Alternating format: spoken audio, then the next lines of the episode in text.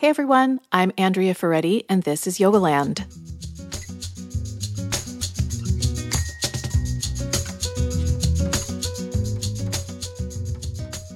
This week, you've got just me. I'm doing a solo cast.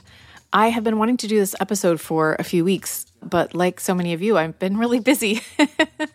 so here we are, just about a week before the Christmas holiday, and I wanted to address my ways of mindfully navigating the holidays. And it's definitely changed over the years because every year we all have different kinds of challenges. Some of my challenges that I had in the past are completely different than the challenges that I have now. So I'm going to cast kind of a wide net here. I did put a question out to social media asking you what your stressors were during the holidays. And I got things like wrapping all the gifts, everyone having a say in my schedule except for me, feeling really obligated to do all these things and show up for all these things when all I really feel like I want to do is rest and recuperate. Having to work while your kids are home on break was one of them. So many extras at this time of year school costumes, gifts, baking, parties one person said they suggested giving to charity this year instead of doing all the family gifts and they got a backlash. And let me tell you, I've tried that for years. Jason and I have tried that for years and we're finally finally breaking through on that one. So, completely relate. I think that overall, the things that people tend to struggle with kind of fall into a few different categories. One is simply the busyness of the time of year and how scattered it can make us feel, how overwhelmed we tend to feel, and how we feel like we have less time to ourselves to do the things that tend to keep us sane. So there's the busyness. There is expectations. It was a big one that came up as well. So feeling like maybe you compare your holiday this year to holidays past or or like for me for many years I wanted to make Christmas a core memory. So for Sophia for my daughter that was really really magical because I had really really magical Christmases as a child. And yet I had a really big extended family as a child and that was part of what made it so magical and fun was just so many people and so many kids and so many gifts all in one room.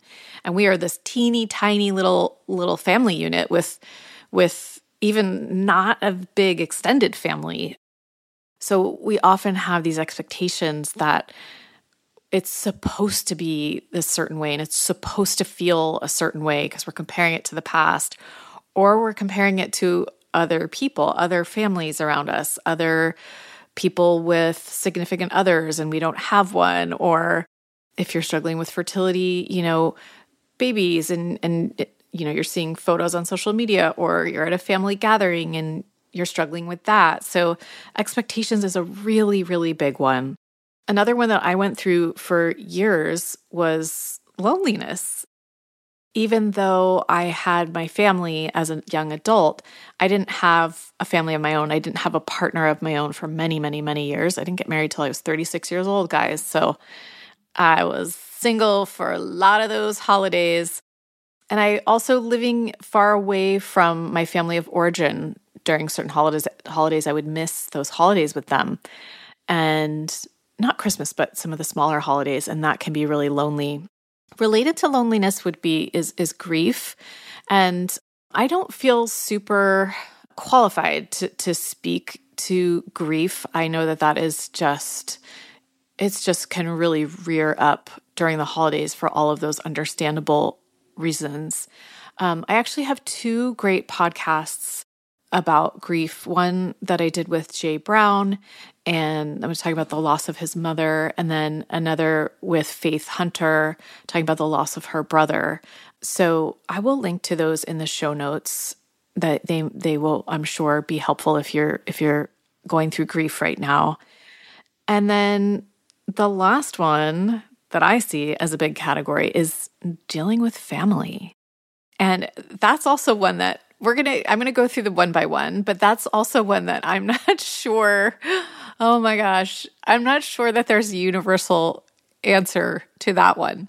But let's just start with really practical stuff. So we're going to go back to the first one that I mentioned, which is which is busyness, feeling scattered, overwhelmed, having no time for yourself, feeling obligated to show up to things when you need more time to yourself.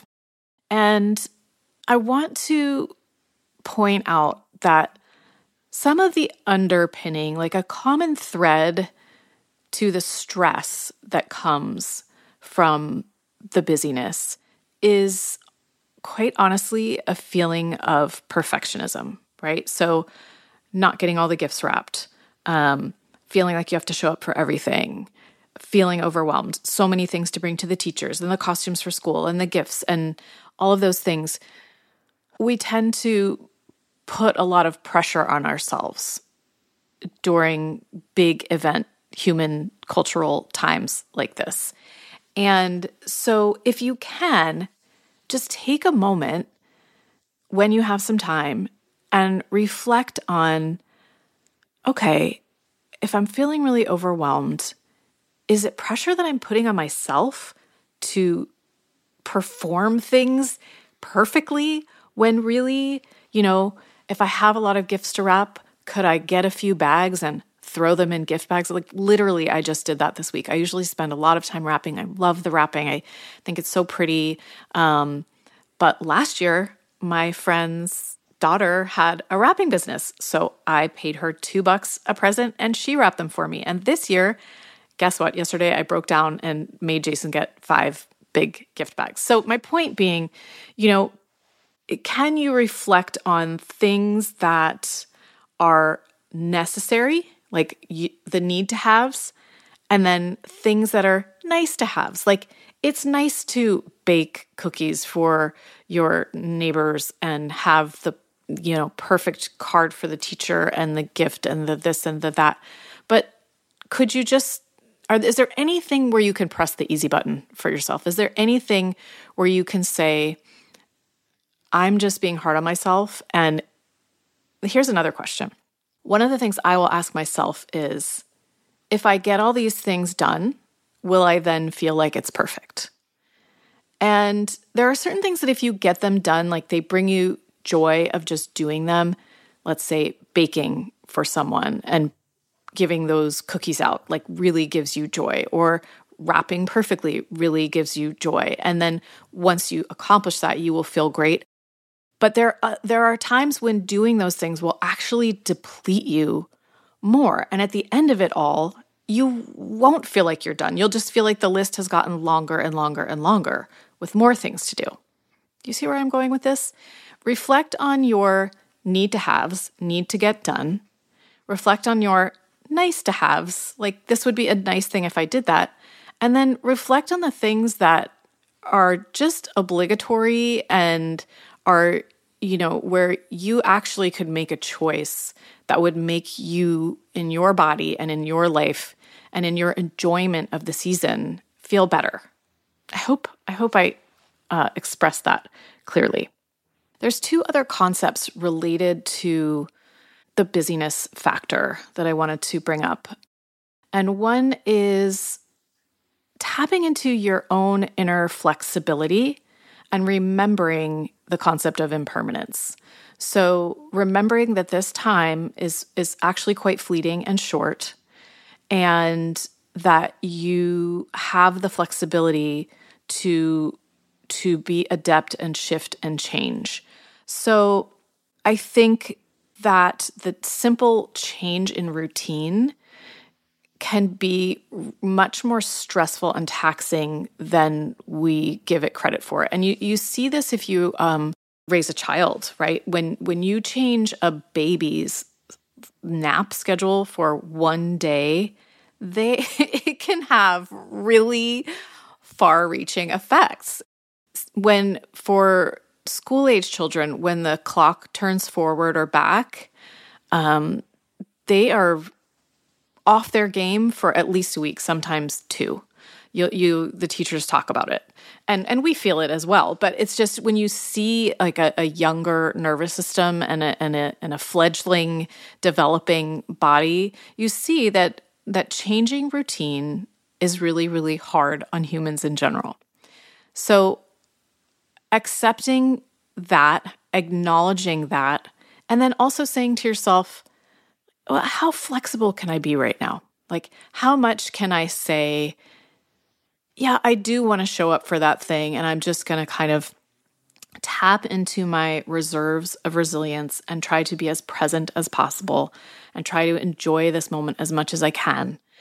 And I will recover later. On the flip side of that, if you really reflect, that might not be possible with certain events and certain things.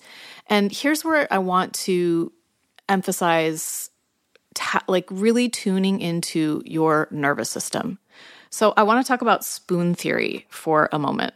I think probably a lot of you are familiar with with spoon theory, but if you're not, spoon theory was coined by a woman who had has lupus and it's basically a way of describing the amount of physical or mental energy that you have to perform certain daily tasks.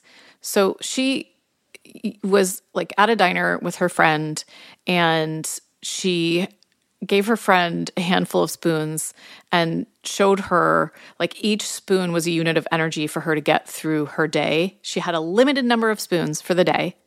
And it took a certain number of spoons to get out of bed. It took a certain number of spoons to get herself to work. It took a certain number of spoons to, you know, have uh, do a presentation. She had a limited number of spoons every day, so she had to conserve those spoons and use them wisely so that she could get through her day without being negative spoons. If she was negative spoons, the next day would she, she would be behind and and she would not even be able to to show up for her daily regular activities as well. So spoon theory has been used now to describe for many people like living with a chronic illness. I hear of it a lot in the autism community because people who are autistic tend to feel like they have to use more spoons for social engagement than a typical person. So, like, if going to a party takes a typical person like two spoons, but then they gain a spoon because they they get some energy from the party and the people and the engagement. You know, they just use one spoon. But for someone with autism, they might feel like going to a party takes 10 spoons and they only have 12 spoons a day. So they're really, really depleted. So I actually use this with Sophia because I will tell her in the morning, like, we're going to do this, this, and this. Tell me if you still feel like you're starting to get low on spoons. And then we can do things to help her restore and recover. Or we can simply decide that the thing that we plan for at the end of the day isn't going to happen. And that's okay. Um, we can all apply spoon theory to our lives. We can all kind of tune into what gives us energy, what takes energy, what gives us spoons, what takes spoons, and how many spoons we have in a given day compared to the tasks that we have to do. Really, what we're describing here, I mean, in, in, in my opinion, when we talk about spoon theory, is we're describing the nervous system, right? We're we're describing that very, very subtle um, energy source that can either help us feel relaxed and present and calm, or can tip us into a state of stress. And, um, you know, uh, with a stress response, you can either kind of snap, go into to fight, you can go into flight, you can go into freeze where you're just like so overwhelmed, you don't even know what to do with yourself. There's also flop, which is like you're so overwhelmed and exhausted, you just need to crawl into bed for a day. So, when you think about these changes in schedule, when you think about all of the obligations, I, I just invite you to be, to tune into where you are, to be really honest with yourself, and then decide how to cope with it with the people around you. If there are people who would understand spoon theory, tell them. If there are people who wouldn't understand or empathize with spoon theory, but would empathize with, you know what, the metaphor of the social battery. You know what, my social battery just is so depleted right now, and I need like an hour to meditate, take a nap, fill in the blank, and then I will be at the party later, then use that metaphor. But if you are someone who is really, really sensitive and your nervous system is often on high alert, and these kinds of holiday gatherings and changes in routine throw you off to a point where you are not okay, do what you need to do to take care of yourself. If that's like the one thing that you take away from this podcast today, I will feel happy. I will just kind of insert here that over the years, I've really changed the way I interact with people about obligations. And I tend to now have friends who just understand. I tend to surround myself with people who actually understand our family and, and our needs. And it's not always easy. It's really hard to feel like people don't understand you. It's really hard. It can feel very lonely. It's hard to feel like you make people angry, right? Especially if you're a people pleaser. But at the end of the day, you're the one living in your body and you're the one living your life. And and if we want people to develop more empathy for different ways of relating to the world, we have to just show up as ourselves when we can and let people know that we're not all the same and we can't always show up the way they do. So it's important to take care of ourselves so that when we do show up we're actually present and and there for people the way they want us to be there. Okay. So this little talk that I path that I started down definitely bleeds over into expectations, right? Because we have first of all other people's expectations of us, and then we have our expectations of comparison, um, comparing our holiday to the past, comparing our holiday to other people's. In terms of comparing our holiday to other people, I would really invite you, as much as possible, if your work allows it, to get off social media for a few days, to take as much of a fast as you can.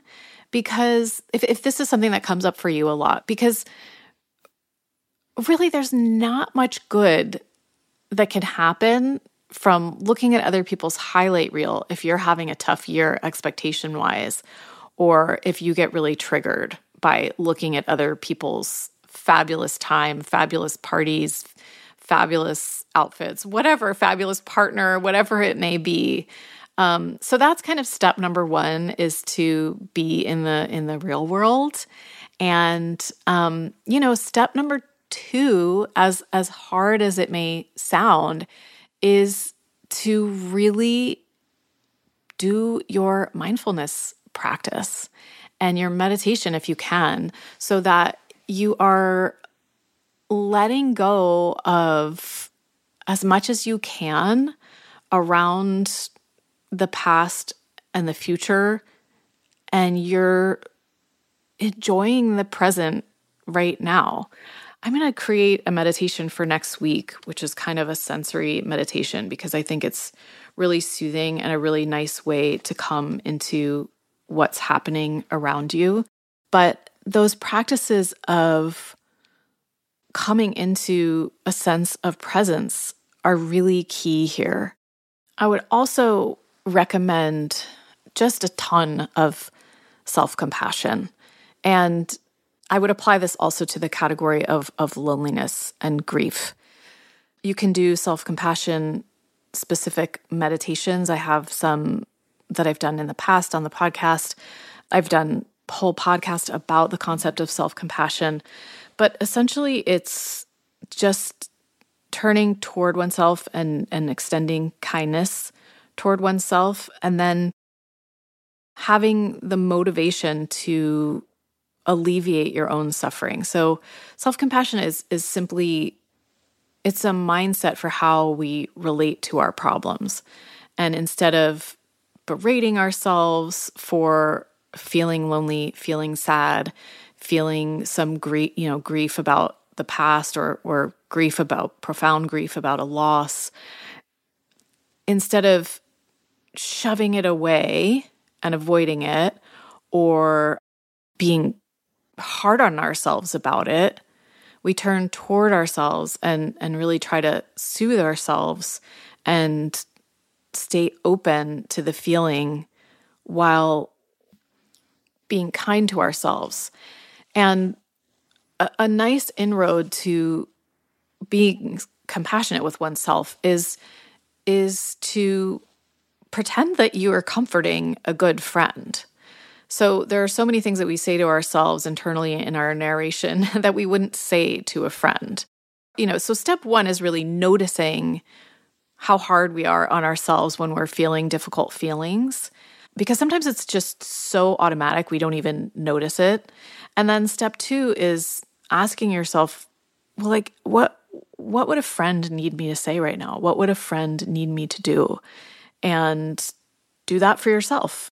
This is based on the, all on the work of Kristin Neff, who is a psychologist and Buddhist teacher, and this is something that she recommends, and I think it it's it can really be life altering. So, being as compassionate with yourself as possible and really being active in those practices can can help you get through this time. And she even recommends not just um, the meditation practices, but even like putting your hands on it's like putting your hands on your heart or squeezing your upper arms, like giving yourself a hug, like actually getting in there and giving yourself the the feedback that you need. So combining self-compassion with this universal law of impermanence, right? Things change, meaning if this is one of the hardest holidays for you every year or the hardest holidays for you this year, know that it will change. Like things will change. Things will change. And you don't know how they will change, but they will. So just hang in there. And of course, also, if you need additional support and help, like if you are going through a really difficult mental health year, please do seek that support from from a therapist or a, a trusted clinician. That's that's really really important as well. Okay, so our last category is dealing with family. Okay, where do I begin? Where to begin? I know that I said in the beginning of the episode that I don't really have an answer. That's actually not true.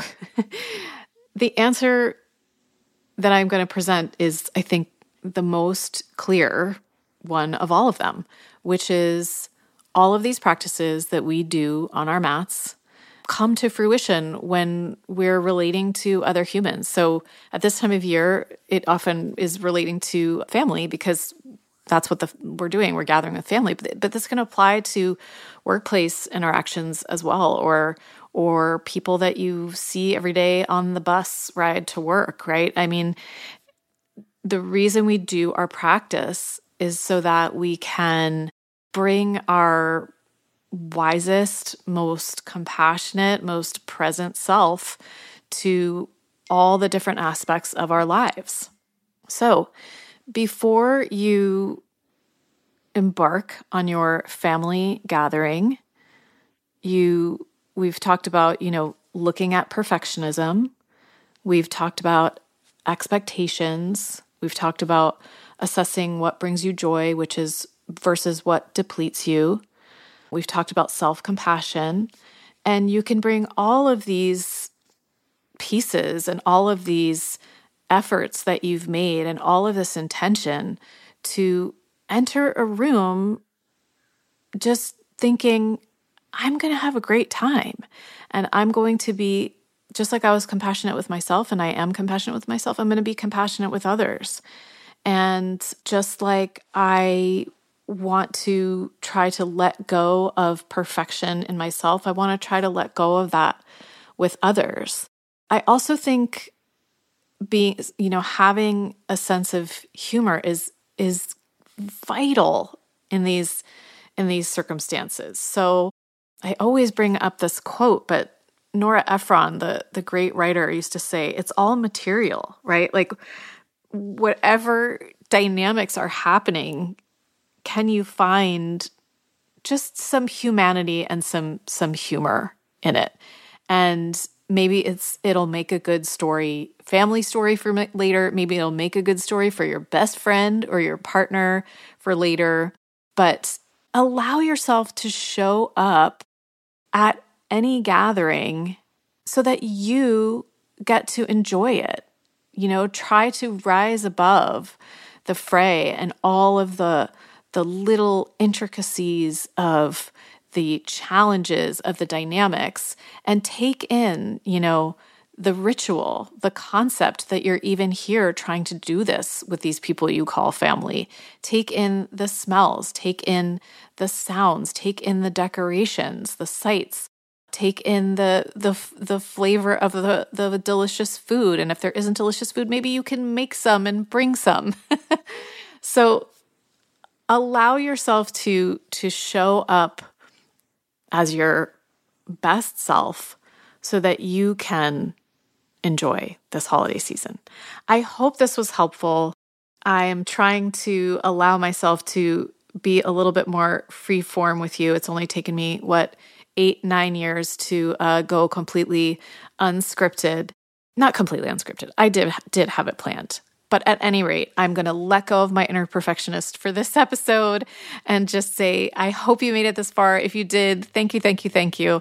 I'll put show notes with links to different meditations and episodes that I think will be helpful to you. Like I mentioned, those two grief episodes, since that's something I really didn't go very deeply into. I'll put links to those on the show notes page, which you can find at yogalandpodcast.com slash episode 318. Sending you so much love and so much warmth, and you can get through this. It's just a temporary time, and then you'll be back to your routine and your comfort and your pets and your books and all of the things that you love. Okay, until next week, enjoy your practice.